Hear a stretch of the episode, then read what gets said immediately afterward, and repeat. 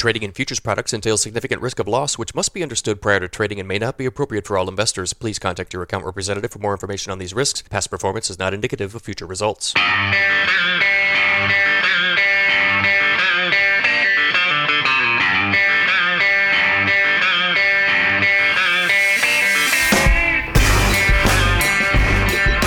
If you like grain markets and other stuff, you've come to the right place. Welcome to the Grain Markets and Other Stuff podcast. Here's your host, Joe Baklavik. Everybody, welcome back to the Grain Markets and Other Stuff podcast. Thank you for joining me. Hope you had a nice Father's Day weekend. Hope you got to spend some time with your family. I spent my weekend with my three kids. I've got three little kids, four, four, two, and uh, maybe six months, or is she seven months now? Six or seven months. But uh, anyways, back in business here today. It is uh, Monday, June twenty-second, if you did not know that as I speak here today. Uh, thank you for listening to the podcast. If you haven't subscribed, make sure you go on Apple or Google, whichever podcast app. Uh, sign up so you are alerted when new content is available. Um, leave me a review uh, if you have something good or bad or anything to say at all, really. Um, if you do need some help with your grain marketing, as always, you can go to standard grain dot com. Take a look at that subscription service. forty-nine dollars a month gets you my morning email, gets you my text message service. You will know when, how, and specifically I'm pricing corn, soybeans, and wheat throughout the year. The conversation today: make a sale if you're bullish, question mark. Um, I'm going to talk about this. Uh, it's not a very long conversation, but I want to uh, clarify a few things uh, regarding marketing and, and kind of my philosophy or the way I go about things. But I do have a couple news items that I wanted to touch on first.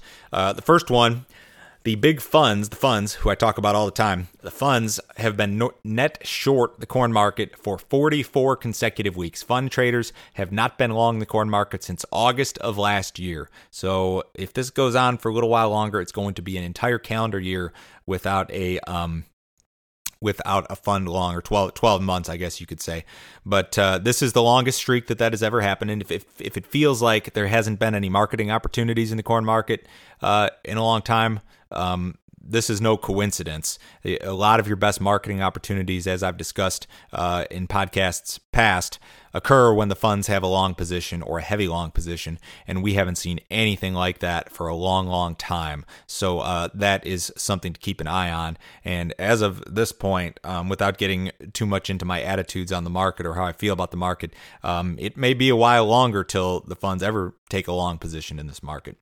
Uh, some interesting stuff out of China. You know, they've been buying some more soybeans. They've been a little bit more active here. Um, this, the, the statistics from Bloomberg regarding the progress with this trade deal are kind of troubling. They had a chart, and it illustrated China's purchases of U S ag products from January through the end of April this year.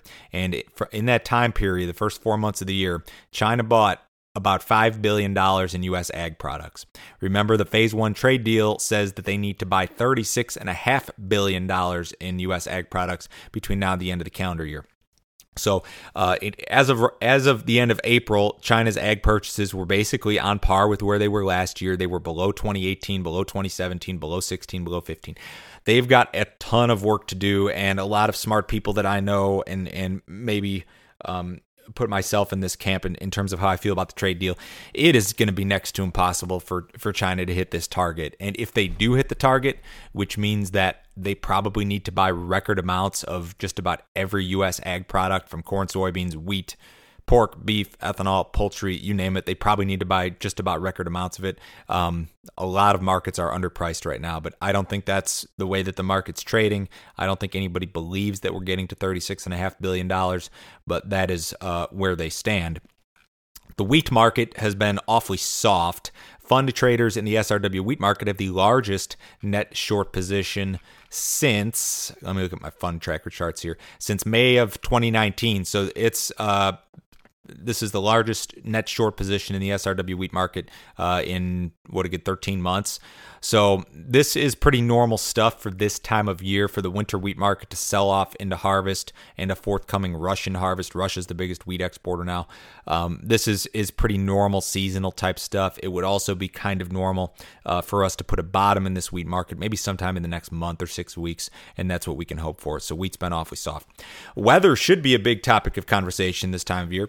And and it is to some extent. There's a lot of talk about weather, a lot of weather maps being tossed around, things like that. But you look at the markets, very little volatility, a four cent range in corn here at midday on Monday, um, a six and a half cent range in soybeans. That is not typical of uh, mid to late June. Typically, we get the markets get a little jittery this time of year, and it doesn't take much to cause a rally or a break in terms of shifts in the models or changes to the forecast, things along those lines.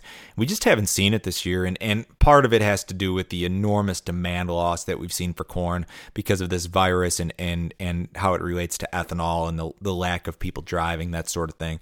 But uh, the market's very, very subdued here uh, for this time of year might be the word that I'd use. They, they just they don't seem overly excited. Now, the soybean market is trading its best level in a couple of months. Um, we're up to eight seventy-eight uh, July soybean futures. It's your nearby contract. That's still not a price that's going to light the world on fire or get anybody really excited about marketing, but it's it's a far cry from the lows. We, we've rallied quite a bit. Fund traders are long the bean market. Uh, it looks a little bit better, uh, but still, you know, you look at corn prices, soybean prices, wheat prices, not anything really attractive here, um, but we've got to keep an eye on weather. So to get into this uh, conversation, make a sale if you're bullish. This stems from a recommendation that I made this morning, as a matter of fact. And what I did this morning, I'll tell you what I did. I'm not going to give you super specifics, but um, I recommended a new crop soybean sale this morning. And whenever I recommend a sale, um, a number of things happen. Uh, I start to get all of these questions. Uh, Joe, are you bearish? Joe, why are you bearish? How bearish are you? Will beans go to seven dollars? Um, those are all questions that I get when I advise that any sort of sale be made. And I think that they're the wrong questions. I think that they're the wrong questions. I think that people are, are overly concerned about what the attitudes are about the markets. Is is Joe bullish? Is he bearish? Is the guy on T V bullish or is he bearish? Is um, whoever... Are the big funds, are they bullish or are they bearish? Um, what I try to do with marketing, and this is what I believe you should try to do, unless you're a hell of a lot smarter than me, and, and maybe you are, but I think you should try to build a price throughout the year. And that is what I attempt to do. So I looked at the bean market this morning, and I looked at, at really two things. I looked at the calendar. I said, okay, new crop beans haven't been this good since... Well, we were up to these levels a couple times the last few days, but really, you're you're your best level since late March. Um, that was one thing that I looked at. And the other thing that I looked at were previous sales that I had on the books. And I've made uh, good marketing decisions. I've made bad marketing decisions over the years.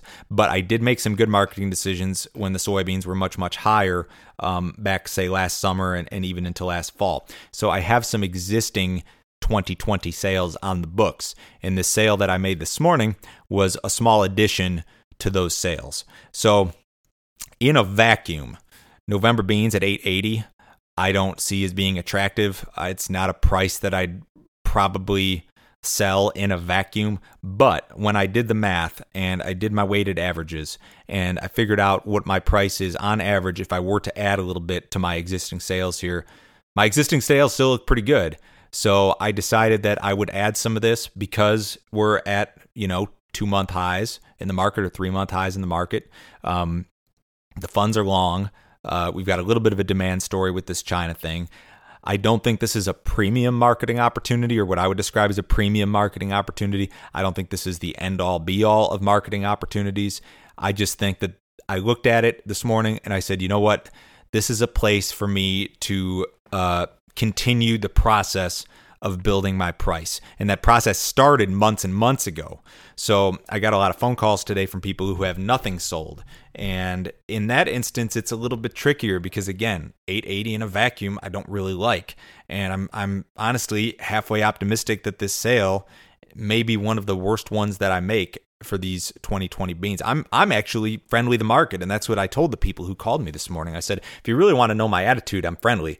But But my job is, is not to be a cheerleader. My job is not to be a perma bull or a perma, perma bear. My job is to build a price throughout the year um, and and play the hand that I'm dealt. And the hand that I, we've been dealt this year in regard to marketing is really not very good as of right now.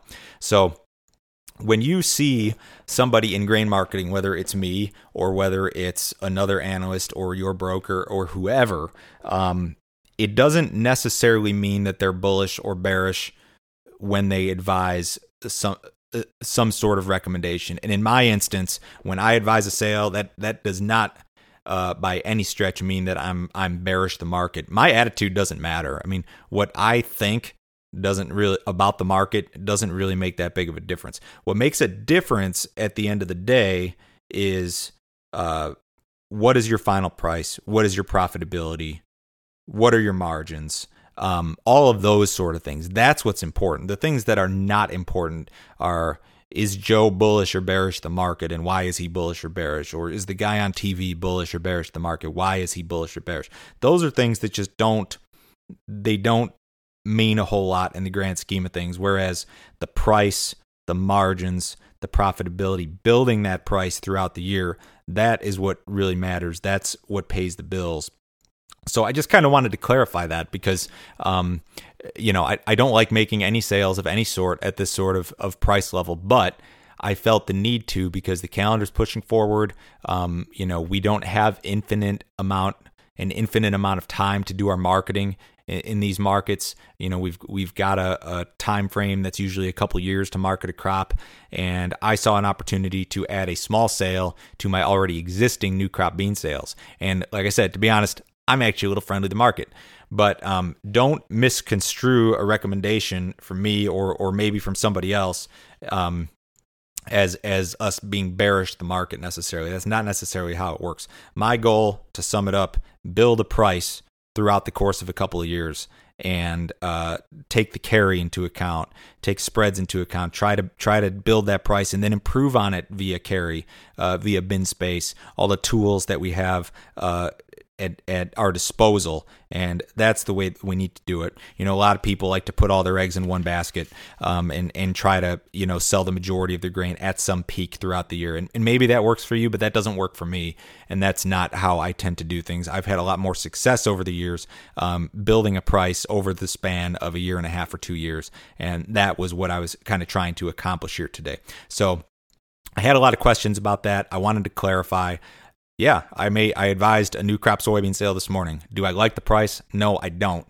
But when I pair it with some of the earlier stuff that, that we had on the books, it didn't look half bad to me, and I thought that it was an opportunity. And I I wrote in my newsletter this morning. I said I I'm hopeful that this is the worst uh, twenty twenty soybean sale that we make. Um, And, and I hope that it is. I, I really do. I, I say that about most sales that I make. I say, you know what, I hope this is the worst sale that we make, or that this is a bad sale, or that in hindsight we look back and, and this is um, a sale that was not necessarily a good idea, because as a farmer, you are inherently long so many years of, worth of, of crop. Um, you're, you're always long the market, whether you know it or not, for next year, for the year after, for the year after that. So uh, just wanted to clarify that here today. I know this is maybe not anything earth-shattering or groundbreaking, but Um, I, I want to kind of get you guys on, on, or at least explain to you and clarify the way that, that I try to think of grain marketing. I try to build a price over the course of a year and a half or two years. I'm not looking to sell everything at one price that I believe is the high. Um, I'm looking to average into sales, to build a price, um, use carry if it's available to help add to that price or supplement that price. And that's the way that I look at it and, and have always looked at it. If you have questions about what I just said, um, if it doesn't make sense, send me an email to info at standard grain dot com. I'd love to hear from you. I'd love to hear any feedback that you have. If you were interested in how I'm building building that price throughout the year, and you want to know specifically how I'm building that price, sign up for that newsletter subscription. It's forty-nine dollars a month, billed through PayPal. You can cancel it at any time. Um, you get the morning email at six thirty Central Time every day. You get the text message service, and you'll know exactly how I'm building this price. And that, in some cases, may involve sales like this, where, you know what, it doesn't look that great, but when I pair it with some of the other stuff, it it starts to look okay. And And, um, you know, a lot of the sales that, that I've made, uh, in particular the last two, three years ha- have been sales made way out in advance. And this early stuff that I had on for, for say, uh, twenty twenty beans falls into that category. Whereas what I did today does not fall into that category, but it falls more into the building a price category. And that's what I'm trying to do. Everyone have a great week. Uh, hope to be back with something later this week. So, um, remember, if you have questions, info at standard grain dot com. We'll catch you later.